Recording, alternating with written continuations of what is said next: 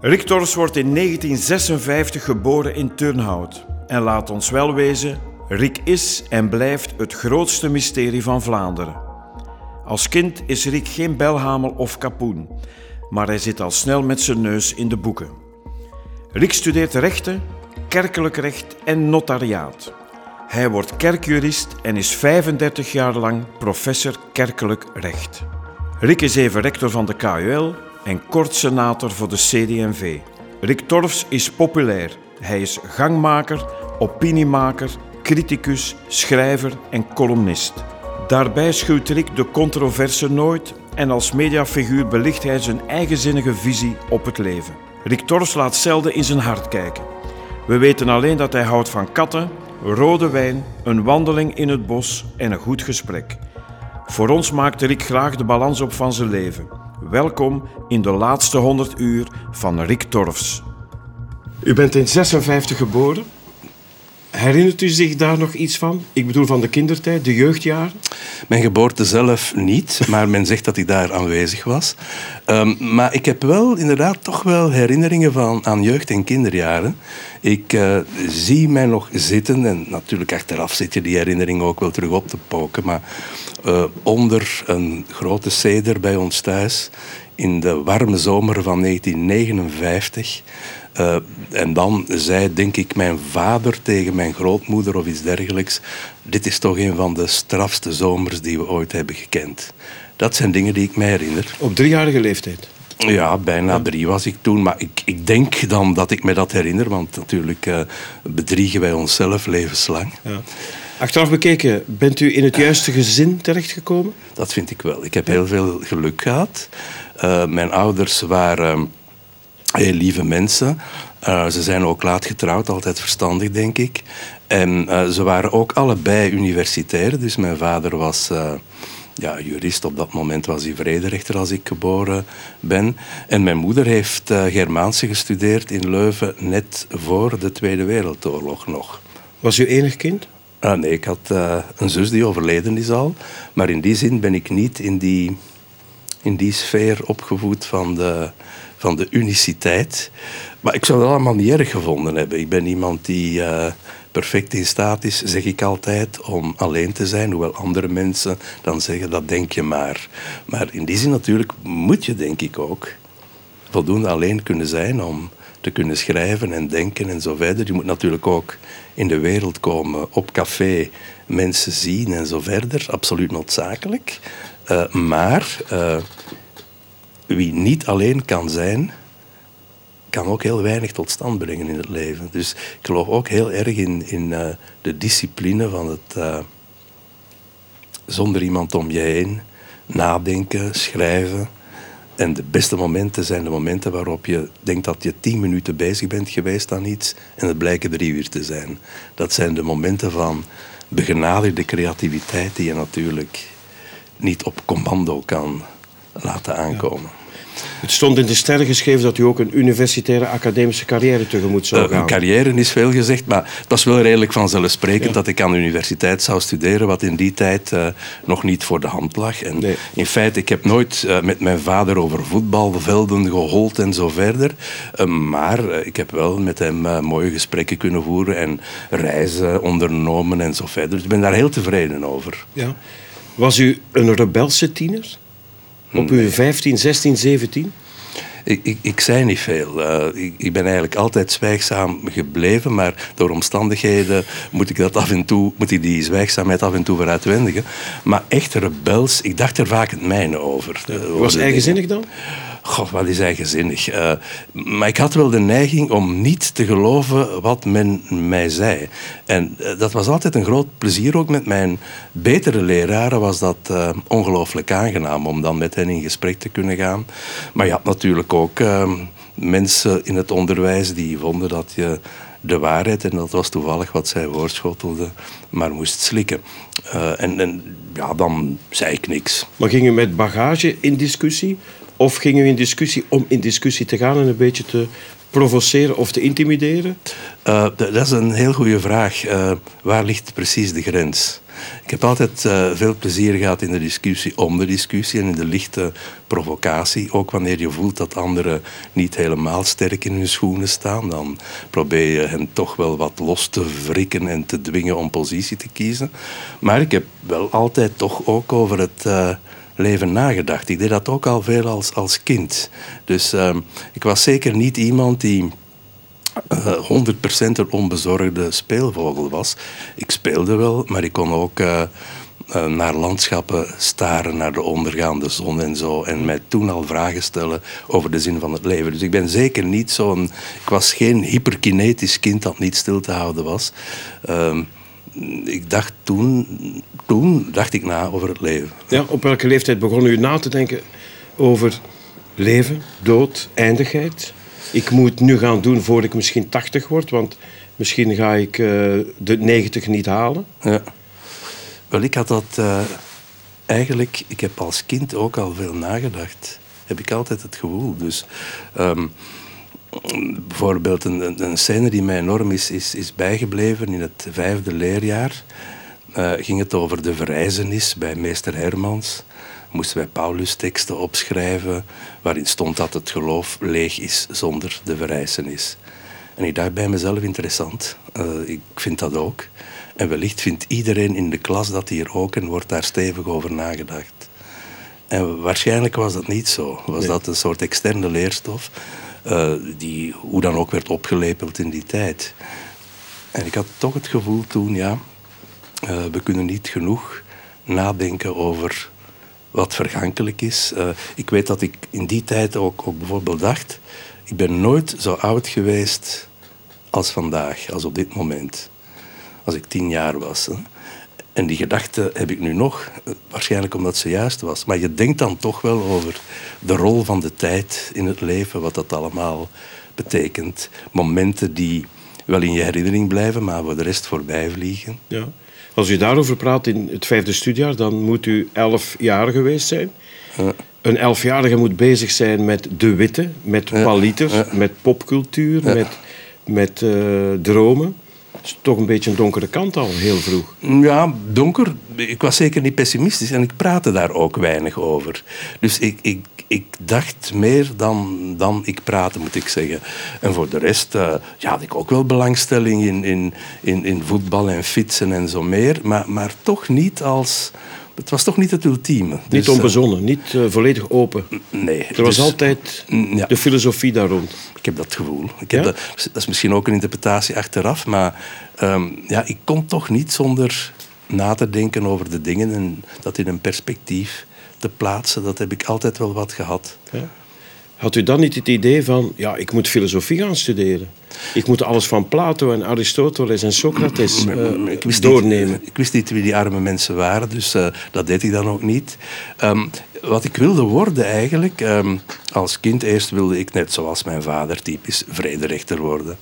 Maar dan, als ik zo uh, een jaar of zes, zeven was, toen werden altijd nog de, de, de beurskoersen voorgelezen Um, op de radio. Op de radio. Ja. Hè. En dan, ja, uh, ja die, die dingen uh, heb ik heel sterk onthouden. Ik kende die uit het hoofd op een gegeven moment, omdat die er elke dag kwamen. En ik wilde toen directeur-generaal van Royal Dutch worden, als ik zeven jaar was.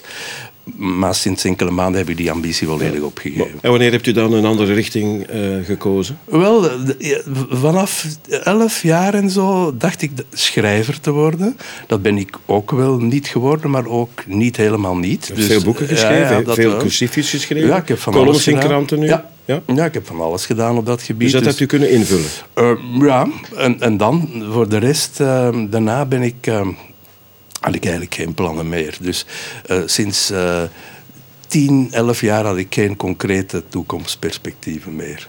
Nee. Hadden uw ouders een plan met jou? Na de humaniora um, moest je kiezen welke richting je uitging?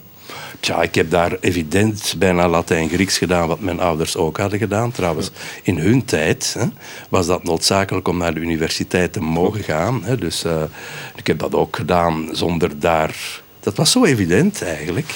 Maar daarna natuurlijk, um, ja, wat, wat doe je dan? Ehm, en dan eigenlijk waren er zomaar drie dingen die in die tijd zo wat voor de hand lagen. Dat waren dan ja, ingenieur, maar eerlijk gezegd, uh, ik was niet per se slecht in wiskunde, maar het, uh, het kon mij niet bovenmatig boeien. Vooral ook omdat er altijd een uitkomst was voor elke vraag. Dat vind ik nog altijd een minpuntje van wiskunde en exacte wetenschappen. Dat er een oplossing kan gevonden worden, die kan geverifieerd worden, dat het vaststaat. Vond ik niet leuk.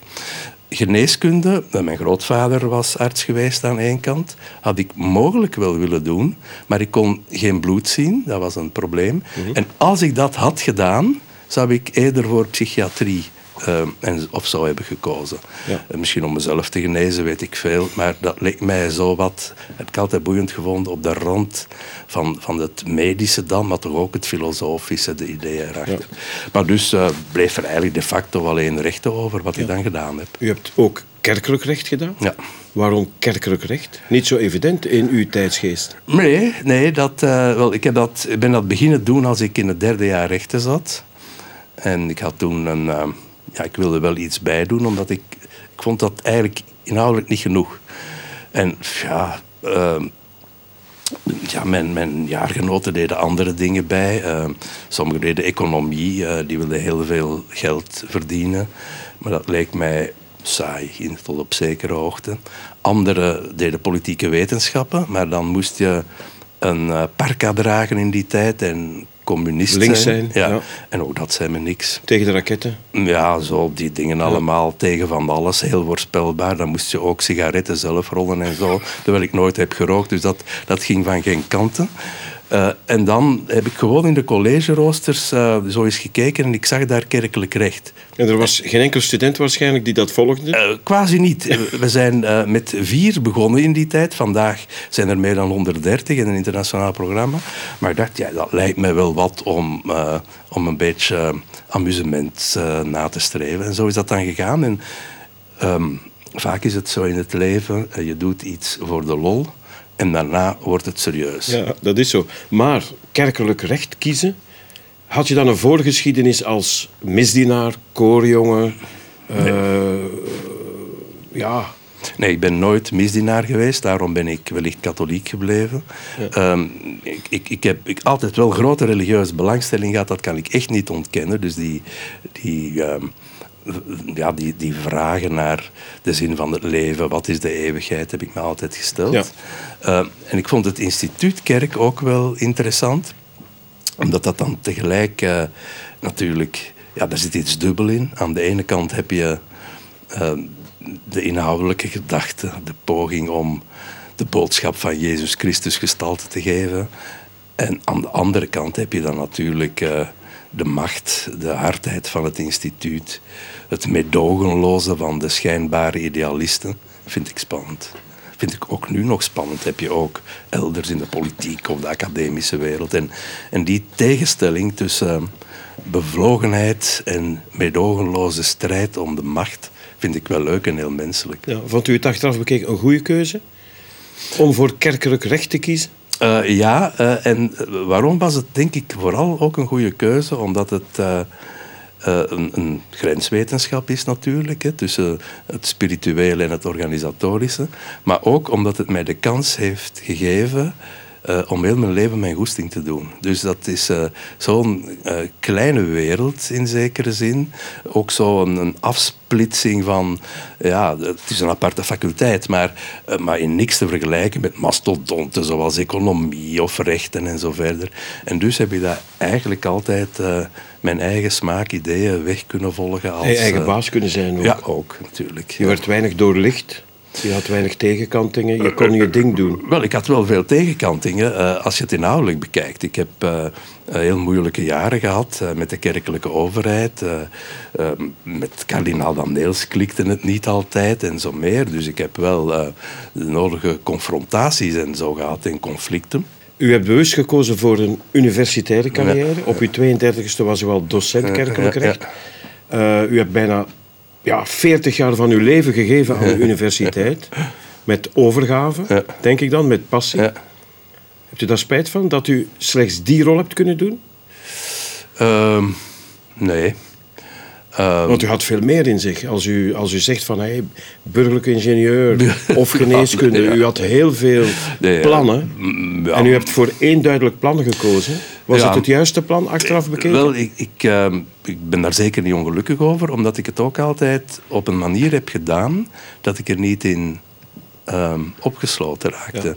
Eh, ik heb eh, in mijn vakgebied een mooie internationale carrière gehad, eh, zowel in kerkelijk recht zelf als in recht en religie. Ik heb eh, wetten helpen schrijven over eh, godsdienstvrijheid in de ex-landen van het, in de landen van het gewezen Sovjet-imperium. Ik heb in de vijf continenten lezingen kunnen geven. Dat is fantastisch dat je dat kunt doen. Daar heb ik veel van genoten. Aan de andere kant heb ik ook mijn uitstappen gehad hè, naar eh, lichtere genres. Naar de media, politiek. hè. U- u- politiek. u- ja. Tussen 2010 en 2013 Ja. was er de uitstap eh, naar Ja. de CD&V. U had 140.000 stemmen in de Senaat.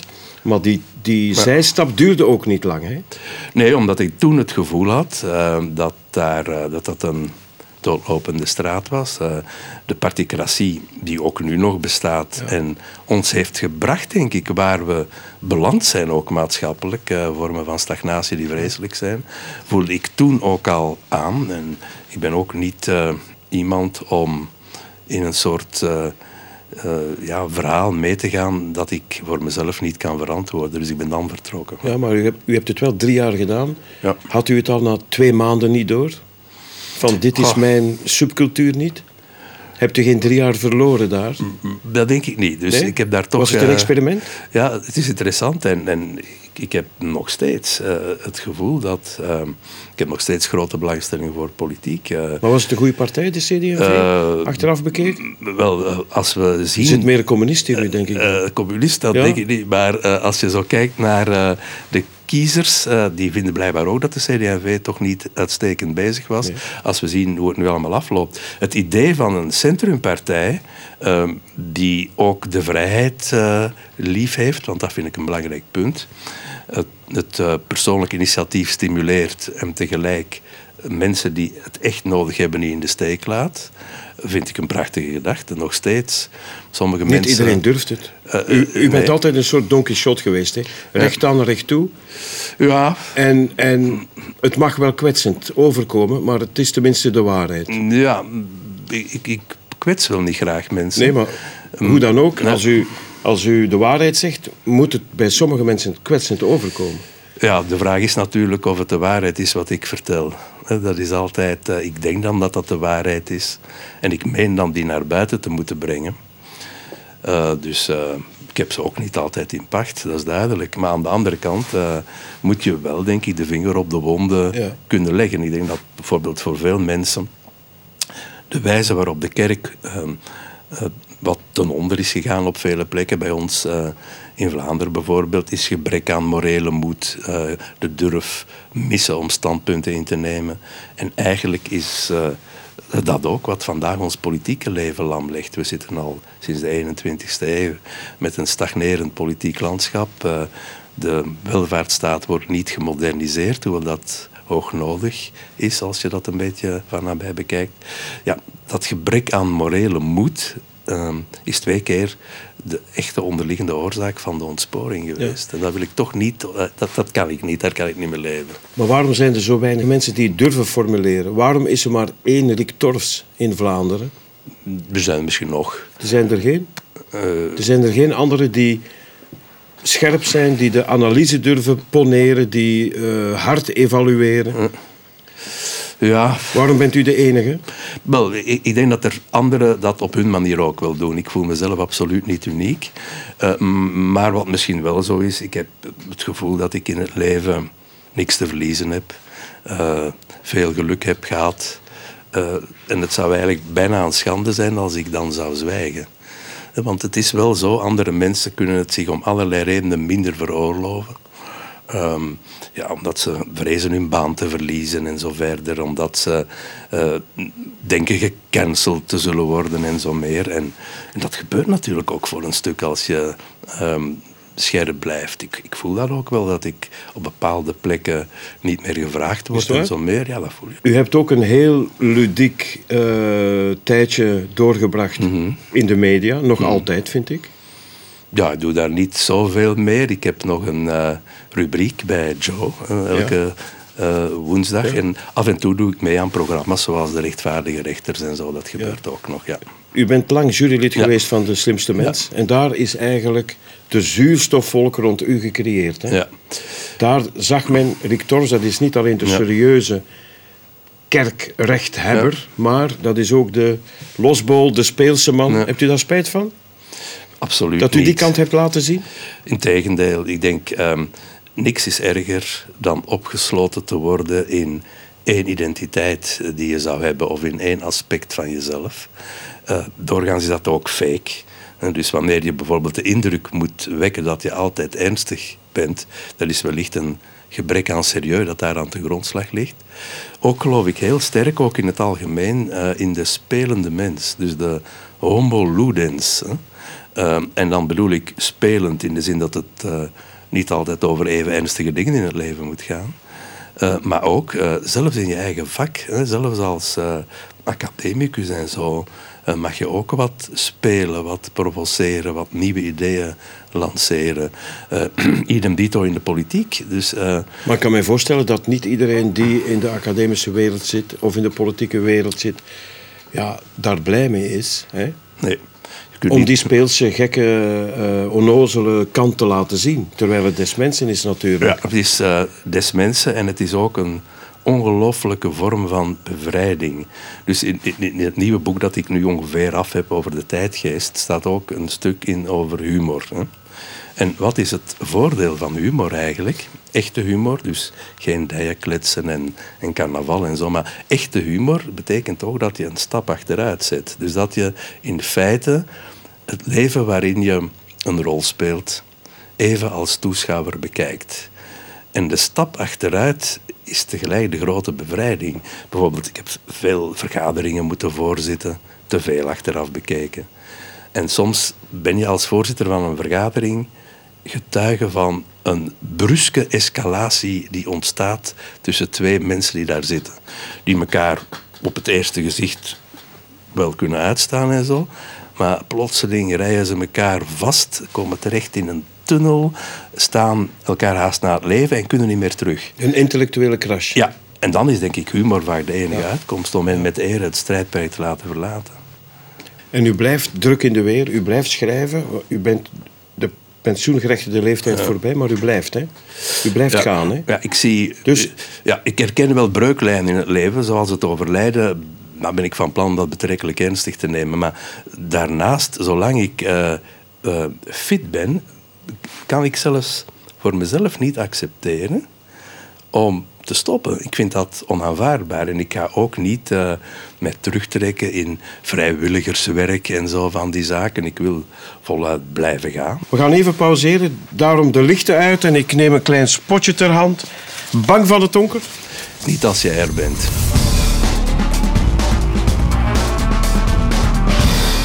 Hebt u ooit een paus ontmoet? Ja, verschillende. Uh, zowel uh, Paulus VI, Johannes Paulus II, de huidige paus en ook Ratzinger de vorige. Kijk eens aan. Hoe oud voelt u zich? Ik voel me eigenlijk 96. Dat is ook de samenvatting van mijn levenswijsheid, denk ik. Zoveel wijsheid dat ik uh, die op 66 niet kan veroverd hebben. Wie is uw favoriete actrice? Dat is een vrouw dan, Sofia Loren. Dat is echt van de oude tijd. In Una Giornata Particolare. Fantastisch. Welke historische figuur wil je zijn? Niemand. Maar als ik dan iemand moet kiezen, uh, zo wat uh, schijnbaar wankelmoedige figuren à la Erasmus. Wat doet je lachen? U. Wat is jouw grootste ontgoocheling? Ja, het feit dat ik uh, vroeg moet doodgaan, denk ik. Vroeg of laat moet doodgaan. In welk boek zou u willen leven? Ik denk in een, in een sprookje van Grim als de rol van de wolf die dan toch niet doodgaat. Wat doe je in het huishouden? Uh, huishouden. Uh, dus ik, uh, ja, daar komt het op neer. Wat bestel je het vaakst op restaurant? Allemaal dingen die je niet vindt in sterrenrestaurants. Wat doe je het morgens het eerst? Wakker worden, uh, naar mijn telefoon grijpen om te zien of er geen dramatische berichten zijn binnengekomen. Wie is je favoriete komiek? Ja, Guy Verhofstadt. Van wie zou je een handtekening willen? Dat, dat, dat vind ik de moeilijkste vraag die, die je stelt. Ik ben zo hoogmoedig dat ik niemand vind. Maar dan Luc Allo, zal ik dan zeggen. Maar stel dat je op een restaurant zit met uh, Obama, een tafeltje verder. Dan zou ik uh, doen alsof ik hem niet zag. Ik vind dat dan heel moeilijk om hem te onderbreken. Wie mis je het meest? Ik heb soms, uh, ja, weemoed naar huisdieren en zo die ik ooit heb gekend. Soms heel raar. Wat zou je doen als je één dag een vrouw bent? Een uh, plannen maken om van geslacht te veranderen. Met wie wil je op een onbewoond eiland leven? Met mijn kat. Wat was jouw favoriet vak op school? Tja, ik denk Nederlands of Frans, zoiets.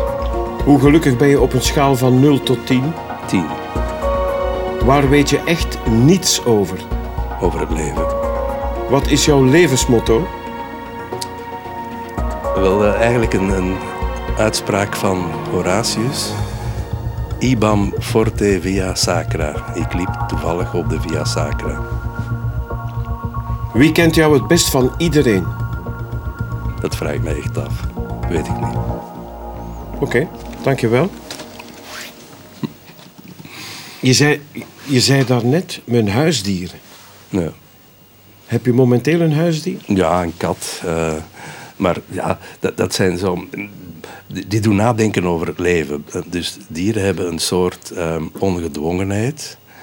Uh, die haak staat op uh, de gevangenis, de mentale gevangenis, waar mensen zichzelf in wurmen. Hè. Ja. Dieren hebben dat niet, uh, hebben simpele verlangens. Uh, men zegt ook dat ze niet weten dat ze dood gaan gaan. Hm? Maar weten we dat? Ja. Dus dat, uh, ik, ik, ik, een kat kan dat ook vreselijk hebben. Zo de, de, het mysterieuze, het soms kinderlijke, het soms vrede wanneer ze dan toch plots een muis vangt. Ja. Ik vind dat wonderlijke wezens. Heb jij je altijd willen omringen met een huisdier? Nee, dat is eigenlijk uh, in de loop der jaren gekomen. Dus dat is het... En ben je dan aanhankelijk?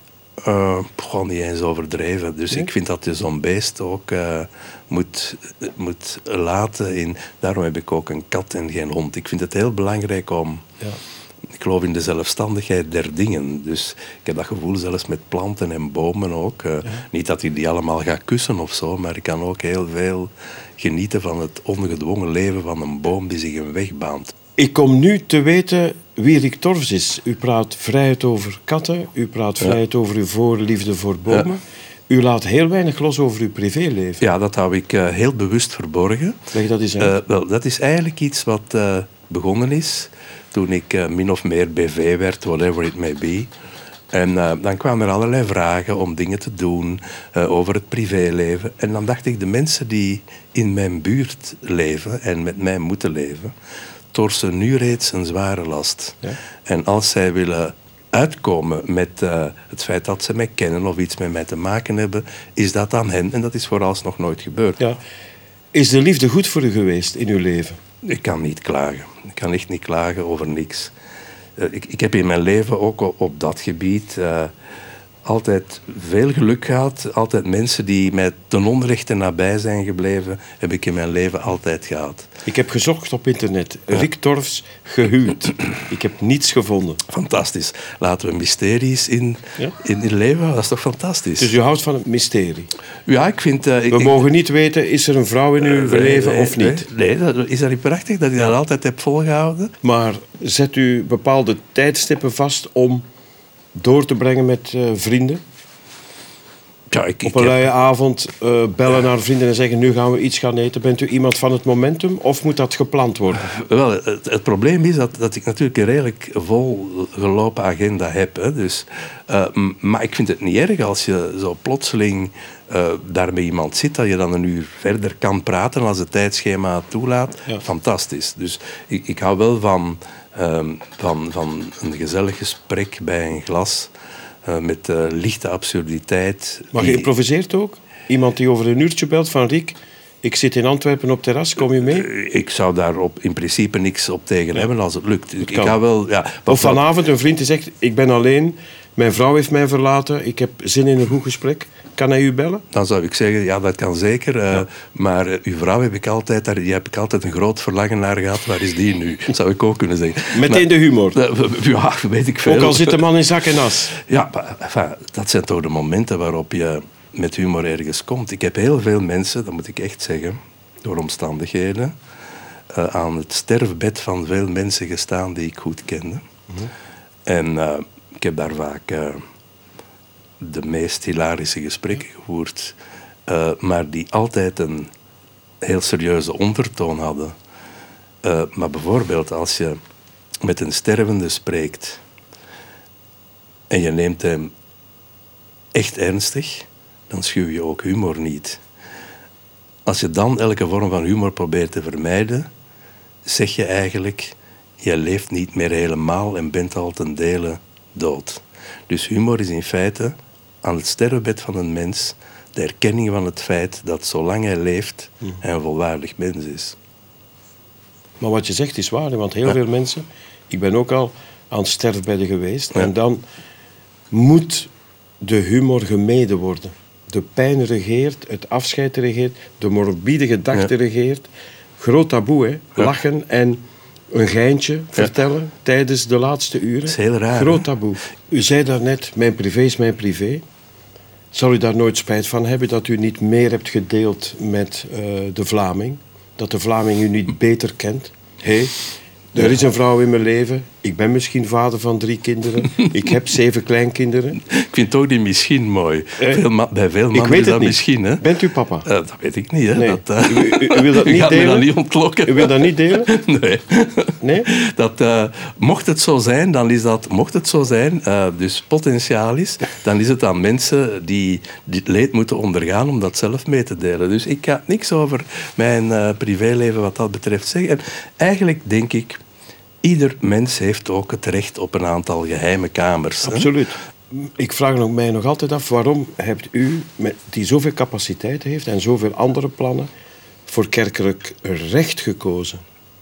Was dat om die subcultuur een beetje te doorprikken?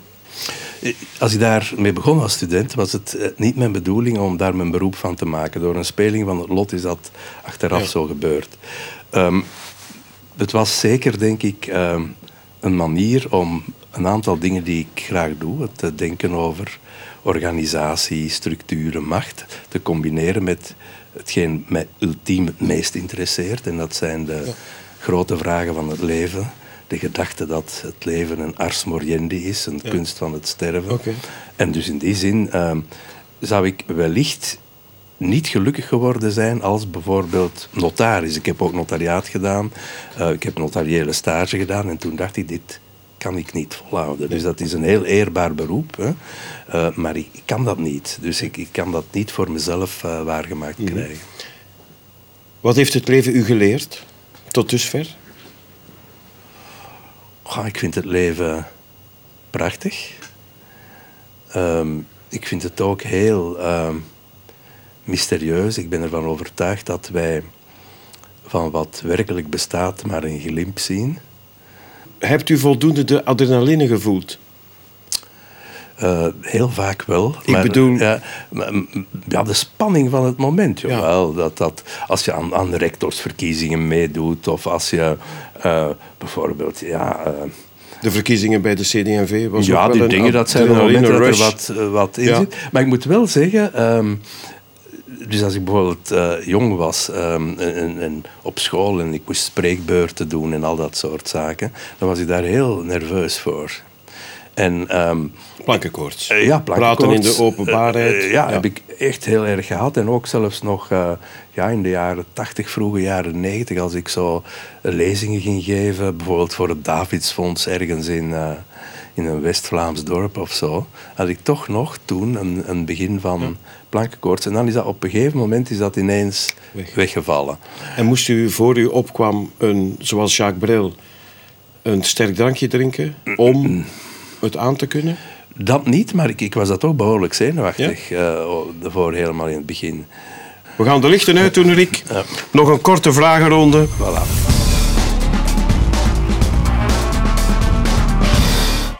Heb je ooit kalmeermiddelen genomen? Nooit. Rij je soms sneller dan 140? Eh, zelden. Favoriete geur? Misschien de geur van een bos in de zomer. Wat is je slechtste eigenschap? Ik kan soms, denk ik, ehm, redelijk meedogenloos de strijd aangaan wanneer ik mensen echt niet leuk vind. In welke tijd zou je graag leven? Het liefst in een wat achterlijke tijd, maar daarin heb ik geluk. Wanneer word jij super enthousiast? Op eh, een zomeravond op een terras met een glas wijn met de juiste vrienden of met de verkeerde vrienden en een gesprek dat plotseling gestalte krijgt, vind ik prachtig. Wie wil je naar de maan katapulteren? Alleen vrijwilligers. Waar krijg jij kippenvel van? Ik ben eigenlijk een beetje tegen dat eh, woord. Eh, en ik vind dat we de kippen hun monopolie moeten laten. Welke gave zou je willen hebben? Heel veel gaven die ik niet heb en dat zijn ze bijna allemaal. Ik zou graag handig zijn, eh, eh, een grote sportman. Ik, ik heb er allemaal niks van. En eh, daar moet ik dan maar tevreden mee zijn. Op wat knap je af bij een vrouw? Op een gebrek aan intelligentie. Wat vind jij super romantisch? Een, een complexe tuin eh, waarvan je het begin en het einde niet helemaal ziet. En waarin je ergens zit op een plek die je zelf niet goed kan situeren. Met een persoon die plotseling allemaal dingen zegt die je niet verwacht. Aan wat kun jij heel veel geld uitgeven? Ik vind dan een van de weinige dingen die ik echt aan de moeite vind, is eh, een mooie tuin. Kun jij goed alleen zijn? Ik denk het wel. Maar anderen zeggen van niet. Wat vind jij leuk aan jezelf? Heel weinig. Wat is je favoriet beleg? Het beleg van Carthago of eh, Tussen de boterhammen. ah, tussen de boterhammen. Eh, gewoon eh, allerlei vreemde kazen, uh, of zo. Heb je ooit een joint gerookt? Nog steeds niet, maar dat gaan we dadelijk samen doen. Waar word je verdrietig van? Ik heb weinig talent voor groot verdriet. Ik, ik ga makkelijk een deur sluiten en een andere weer openen. Dus Wat is je favoriete stad? Rome, Op welke leeftijd was jij het meest gelukkig? Hm, tja, ik ben eigenlijk altijd nogal, omdat ik redelijk oppervlakkig ben, altijd nogal gelukkig geweest, ook nu. Oké, dank u wel. Dat was de vragenronde. Mhm. En nu gaan we naar de laatste 100 uur. Ik ben heel benieuwd. Ja. Want jij moet geloven in eh, leven na de dood. Een van de weinigen, denk ik. ja. Hoe, wat ga jij doen met die laatste 100 uur? Eh, wel, ehm, toen ik op school zat, ehm, vertelde men daar het verhaal van de heilige Jan Bergmans. Dat was een heilige uit Diest, die jong gestorven is. Die begraven ligt trouwens in ehm, de Sint-Ignatiuskerk in, in Rome. En die moet gezegd hebben toen, ehm, het ging dan over 24 uur, dus van u krijg ik toch wel eh, een geweldige rijkwijde van 100 uur. Maar die zei, ja, gewoon verder doen wat ik van plan was. Ik zou ook niks speciaals doen. Nee? Nee, want kijk, ehm, dan lijkt het alsof het leven helemaal op het einde iets speciaals heeft dat er niet in zit. En bijvoorbeeld afscheid nemen doen we elke dag. Dus ik heb altijd het gevoel dat het leven ook, eh, als je iemand ziet en je begroet die en je gaat weg, neem je tegelijk afscheid. Misschien voor altijd, misschien ook niet. Dat vind ik echt het leven, dat daar ook dat onverwachte in zit. Maar zo het idee van mensen die aan hun sterfbed iedereen samenroepen en dan nog een aantal wijze woorden proberen te spreken die ze tijdens hun leven helaas niet wisten te vinden. En dan ook nog een soort eh, verbondenheid met van al die nabestaanden willen tot stand brengen, terwijl die toch kort erop over de erfenis ruzie gaan maken. Dan nog per se een glas champagne willen drinken, terwijl je misschien achteraf dan de tijd niet meer hebt om nog naar het toilet te gaan, of toch wel, wat dan meteen voor een anticlimax zorgt. Dat soort kitscherige dramatiek Ja. vind ik verschrikkelijk. Jij vindt dat flauwekul. Zo de witte goed mag doen op het Oh, einde. dat is toch Of de laatste 100 uur eh, gebruiken om toch nog een aantal essentieel belangrijke dingen te doen. Ik zou- Testament maken bijvoorbeeld, Eh, zou je dat doen? Wel, ik, ik vind een testament, ofwel maak je dat niet, ofwel maak je dat lucide op het juiste moment. Maar je gaat toch, stel dat je daar bijvoorbeeld eh, je laatste uren, iemand die plotseling al drie weken heel vriendelijk voor jou is, wanneer je ze, ze of hij voelt dat je aan het aftakelen bent, om die dan nog snel algemeen legatarisch te maken of zo, ik zou u dat afraden. Ja. Ik ben onlangs naar een eh, afscheid geweest van een goede vriend van mij. Ja. Hij heeft euthanasie gepleegd. Ja. En eh, de laatste dag voor hij euthanasie pleegde, wilde hij 15 vrienden ontmoeten. En we kregen allemaal een uur. Ja. Dat is een aanpak. Ik vond dat ook raar, maar ik vond het wel mooi. Misschien. Ik En- vond het heel intens. Ik heb respect voor iedereen die dat op die manier wil, wil doen. De kans is klein dat ik euthanasie pleeg, eerlijk gezegd. En, en een van de redenen daarvoor is ook juist dat als je dat doet, dan zeg je bijvoorbeeld, ja, donderdag om tien uur gebeurt dat. En dus dan kun je daarvoor nog een agenda afhandelen en iedereen nog, eh, Ja. met iedereen nog een uur spreken. Ehm, dus daar zit ook al de controle in. Bijvoorbeeld als iemand zegt tegen jou, ik wil Absoluut. met jou een uur spreken, dan zet je nu aan 58 minuten en daarna de volgende. Dat soort morselering Ja, in, in was- hakken van het leven, Ja. dan ben ik meer voor overgave. We zien wel, als ik sterf, sterf ik. Statistisch is de kans heel groot dat dat gebeurt. Oké dan, maar ik moet dat zelf niet bepalen. Maar denk je vaak na over de dood? Ik doe dat toch geregeld. Ja, geregeld? Hoe vaak? Ehm, ja, ik denk er elke dag aan. dat zal bij mij ook wel zo zijn. En ik weet ook, ik zit nu over de helft van mijn taart. Ja. Ik vergelijk het altijd met een taart. Misschien heb ik nog een kwart taart of een zesde stuk. Mhm. Ja, Ik bedoel, ja. ben je ook zo rationeel? Eh, wel, ehm, ik ben wel vrij rationeel, denk ik, op een aantal punten, maar ook niet altijd. Want natuurlijk, eh, hoeveel taart je nog hebt, heeft weinig belang op het moment zelf waarop we leven.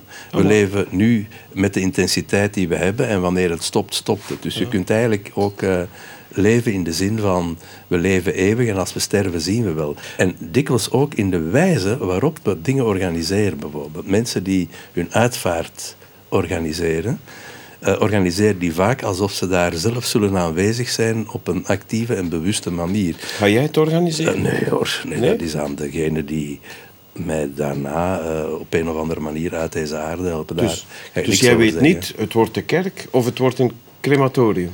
Wel, ik, ik weet voor mezelf wel, als ik mag kiezen, en dat weten heel veel mensen, ik zou enorm kunnen genieten van een begrafenis met, eh, genieten zelf al, Ja. met Gregoriaanse muziek. Ja, Maar ga, ga jij dat communiceren? Jongens, over 100 uur ben ik er niet meer. Bij de intieme kring, bij de vrienden. Bij de mensen die ik die dag toevallig zie, Toch? eh, zou, zou ik wel zeggen, het ziet er niet zo goed uit eh, eh, voor mij, maar misschien wel voor u, je weet Ja. dat nooit. Hè? Ja. Ja, ja. En wat zou je nog regelen? Zou je mensen nog willen zien? Zou je nog iets organiseren? Nee, want dat, ik denk eerlijk gezegd, eh, want dan ga je een artificiële situatie creëren, waarbij je puntjes op de i wil zetten en zo verder. Ja. Dat gaat voor mij in tegen de flow Ja. van het leven. Je zou leven zoals je nu leeft. We eh, zien wel. Ja, we Wat, zien wel. je- wat er Eh, op je agenda staat, morgen, binnen twee dagen, zou je niet schrappen. Ja, wel, wat ik mogelijk wel zou schrappen, is bijvoorbeeld het eh, invullen van papieren, naar de autocontrole gaan, belastingformulieren invullen. Dat zou je dan tot na mijn overlijden uitstellen. Dat regelen ze wel. Eh, ja, zo'n aantal gruwelijkheden. Ik zou, ik zou het iets easier maken eh, op dat gebied. Dus echt zaken waar ik altijd een hekel aan heb gehad. Maar voor de rest zou ik... bijvoorbeeld het gesprek met jou zou ik nooit uitstellen eh, wanneer het mijn laatste honderd Ja? uur was. Zou je dat blijven doen? ja, dan zou ik zeggen, toch fantastisch een gesprek met Luc Allo. Stel dat ik nu binnen 100 uur sterf, dan, daar zult je niet goed van zijn. Amai. Ja, voilà. Ja, ik hoop van niet, hè? Nee, nee, nee, ik dat hoop dat je goed. 100 wordt. Ga jij op een lijstje de uitvaart regelen? Van kijk, beste vrienden, eh, zo wil ik het geregeld. Die persoon moet speechen, die muziek wil ik Ja, horen. daar kan ik wel een paar dingen over zeggen. Geen speech. Eh, en ik ben voor begrafenissen een voorstander van de solidariteit over de generaties heen. Dus wat is eh, de kracht van Gregoriaanse muziek bijvoorbeeld? Dat de meeste mensen die die ooit hebben gehoord al lang gestorven zijn. Ik vind dat iets fantastisch. Ja. Dus ik wil... De dood is iets wat eh, mij overstijgt. En dan hoeft het niet over mij te gaan. Ook speeches vind ik niet goed, omdat ik eh, niet vind dat mensen moeten gedwongen worden om dingen te zeggen die ze zelf niet geloven. Maar jij, Eh, jij vertraagt geen complimenten. Nee, dat is waar. Dat is eigenlijk heel erg. Want ik, ik denk dan altijd, eh, waarom zou je complimenten... Het mooiste compliment hè, is er geen geven. Een gewoon gesprek. Dus de nabijheid. Dat mensen er zijn op het juiste moment. Dat ze bereid zijn om zwijgzaam een glas te drinken... terwijl ze in de fonkelende Ja. wijn een spiegelbeeld zoeken. Vind ik veel mooier. Dat is de voorhistorie. Vind je het niet mooier dat iemand jou knuffelt? Knuffel jij graag? Dat doe ik niet zo graag. Nee? Dat moet ik echt zeggen. En Ik ben iemand die zegt tactiel. achteraf, als jullie een glas gaan drinken... Rick, ik hou van u, ik heb veel aan u. Vind je dat mooi om horen? Wel, ik ben eigenlijk eh, vooral een fan van het understatement. En wanneer mensen dat voelen, Ja. voel je dat zelf ook. Dat mag je dan niet zeggen. Ik heb dat niet nodig. Dat is een West-Vlaamse reflex en je komt niet uit West-Vlaanderen. nee, maar, maar Wil je volk op je uitvaart? mensen mogen komen, maar niemand moet komen. En als ze komen, dan liefst behoorlijk gekleed, zoals dat in begrafenissen in het buitenland het geval is. Niet in short Nee. en crocs?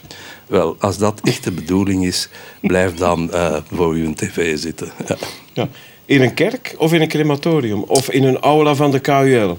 Nee, dus eh, eigenlijk gaat, maakt je het steeds gruwelijker. Hè? Dus een kerk vind ik eh, helemaal oké, een crematorium niet. En een aula van de KU Leuven is pure horror die ik niet verdien.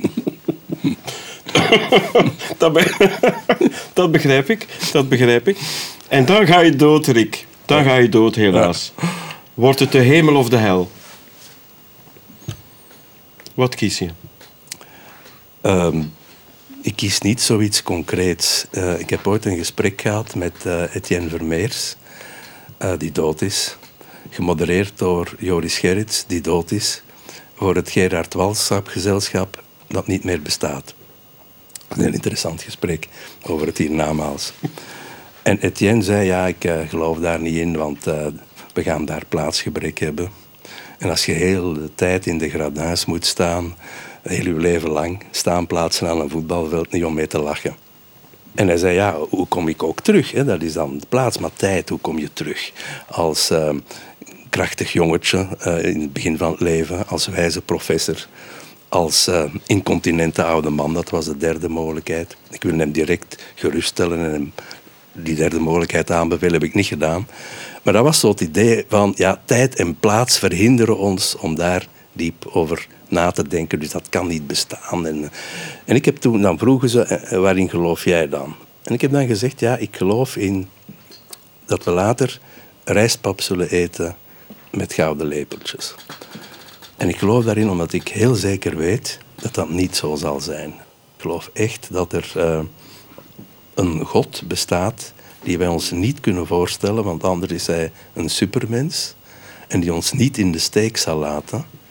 Ook niet over de grens van de dood heen, die ik voor de rest niet bagatelliseer, bagatelliseer want ik ben er behoorlijk bang van. Maar jij gelooft in leven na de dood. Ja, maar dat gaat wel iets anders zijn. Jij Als- gelooft dat er iets is. Dat denk ik wel. Ja? Heb jij signaal? Heb je daarover gelezen? Ben je dat zeker? Is dat een gok? Ehm, ik ben niet zeker, want anders is het geen geloof. Ja. Dus, eh, Van waar haal je dat? Wel, ehm, heel veel mensen hebben daar heel diep over nagedacht. En ik ook. Ik probeer daar ook over te denken. Ehm, als je ziet wie de mens is, eh, wat de kosmos is, wat wij maar kunnen zien en veronderstellen, wat wij maar weten en zo meer, wat ook altijd terugkomt, wat wij niet kunnen begrijpen en verstaan, maar wat wij wel kunnen voelen misschien door, door ja, aspecten van schoonheid die, die dingen overstijgen, vormen van, van, van liefde misschien en zo verder. Ehm, dat zijn mogelijk kleine tekenen van wat ons kan overstijgen en wat nog veel groter is dan wij ons Ja. ooit kunnen voorstellen. En daar Maar- heb ik wel een... eh, Maar ik, ik had nog een lijstje. Laatste maaltijd, laatste gesprek, laatste mail. Doet er niet toe? Dat vind je allemaal flauwekul, hè? Ja, omdat uh, niet het gesprek, niet de mail, maar wel de nadruk waarop je zegt: dit is de laatste. En waarop je jezelf zonder enige overgave voor wat ons overstijgt, een laatste keer een stempel op van alles wil drukken. Terwijl we zoveel de kans hebben in ons leven zelf om er elke, elke minuut iets moois van te maken. Dat is de boodschap: wees de dood voor. Wacht niet op de laatste honderd uur om leuke dingen te doen met je nabestaanden of met je familie. Dat bedoel je eigenlijk, hè? Wees haar voor en vertrouw op wat erna komt. Ik ga toch één vraagje stellen. Wat mag uw laatste muziekje zijn? Wel, dat was het in Paradiso, maar hier heb ik... Uh, ja, ik moest hier ook een nummer kiezen en dan heb ik Laat me alleen gekozen van Rita Hovink. Een dame die gestorven is in 1979. Ze was ongeveer 35 jaar. En ik weet dat ze gecremeerd is, want ik herinner me nog dat op de televisie werd gezegd: nu wordt ze gecremeerd. En daar zit zo'n soort dramatiek in. Ik bedoel, de jaren 70, je eigen jeugd. Je vitalisme, wat ik overigens niet helemaal ben kwijtgeraakt. En dan zo'n vrouw met zo'n ongelooflijke stem, maar met ook ontgoochelingen. Weinig concessies willen doen op artistiek vlak, privé niet altijd even gelukkig. Kanker, wist dat ook. En dan zo, zo'n lied dat uh, door merg en been gaat. Een verzoek om toch alleen te blijven. Hè? En ook met drie keer het woord niemand. Niemand, niemand, niemand. Waarom kies je daarvoor? Ligt dat een beetje bij jouw persoonlijkheid? Of waarom kruip je ehm, in dat nummer? Wel, omdat het eigenlijk een poging is van een persoon om met het diepste verdriet en met de diepste pijn te leven en toch het lef te hebben om daarover te zingen. Ik vind dat iets uh, geweldig. Dat is een heel negatief nummer. Wel, wat daar mooi aan is, dat zelfs als alles verloren lijkt, kun je dat toch nog steeds uitzingen op een manier die andere mensen troost of misschien zelfs geluk verschaft.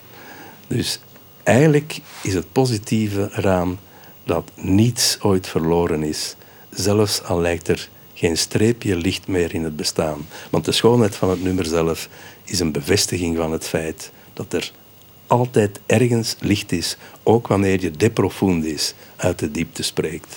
We gaan luisteren.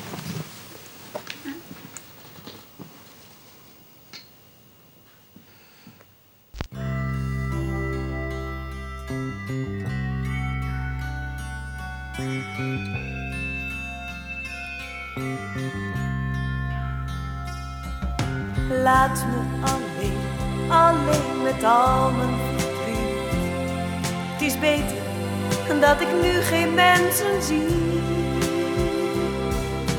Niemand, niemand, niemand die me troosten kan. Ik verloor mijn toekomst en mijn doel. Laat me alleen, alleen met al mijn verdriet. Een glimlach dat wordt pure parodie. Iemand, iemand, iemand die gelukkig was en verloor, begrijpt wat ik nu voel. Toch een zwaar nummer, hè? Ja. Ik hoop dat u 100 wordt, of 150. We gaan proberen. Bedankt voor het gesprek. We elkaar nog eens. Ja.